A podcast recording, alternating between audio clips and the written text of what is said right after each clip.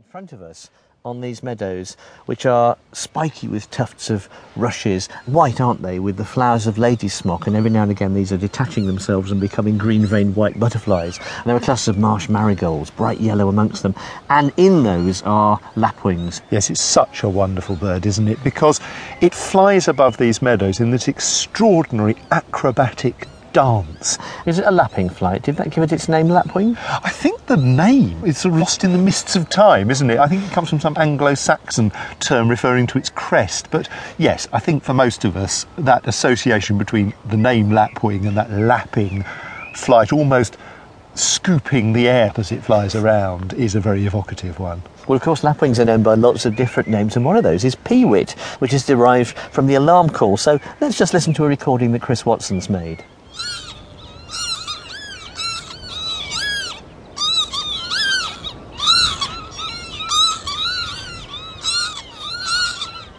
It's a lovely springy sound, isn't it? I mean, both in the sense that it seems to bounce around and the fact it's so associated with this season. And they make a slightly different call in flight.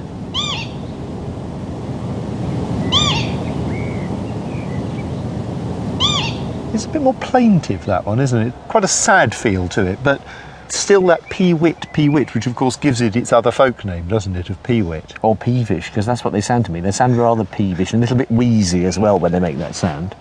Now, we're lucky because the males here are swooping and diving around. Some of them are seeing off crows in front of us. Crows must be a big predator of the eggs, and they dive in like little fighter pilots, don't they? Swooping down to see the crows off and then zooming back up again. And this is also the courtship flight of the males, this constant sort of tumbling roller coaster flight. That's right, and they're giving that other almost a song, isn't it? A slightly more complicated version of the peewit call, and lots of other calls thrown in too. Yeah, we've got a recording of this as well.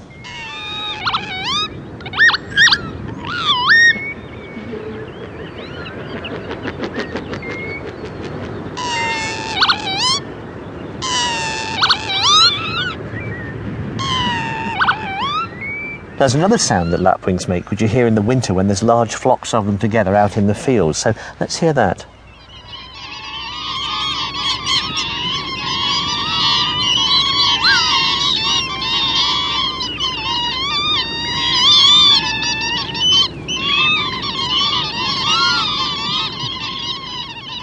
Yes, on this very meadow in winter, actually, we get sometimes more than a thousand lapwing. That? Such an extraordinary sight. Well, of course, in the old days when you and I were young, that would have been a common sight over much of the country. People wouldn't have even stopped to see a flock as small as a thousand, and yet now they're getting so scarce that really a flock like that is something very special indeed. And the large flocks that come in in winter are not necessarily bred in the UK. I think that's true, isn't it? I think a lot of them come from the continent and even as far away as Siberia and Scandinavia.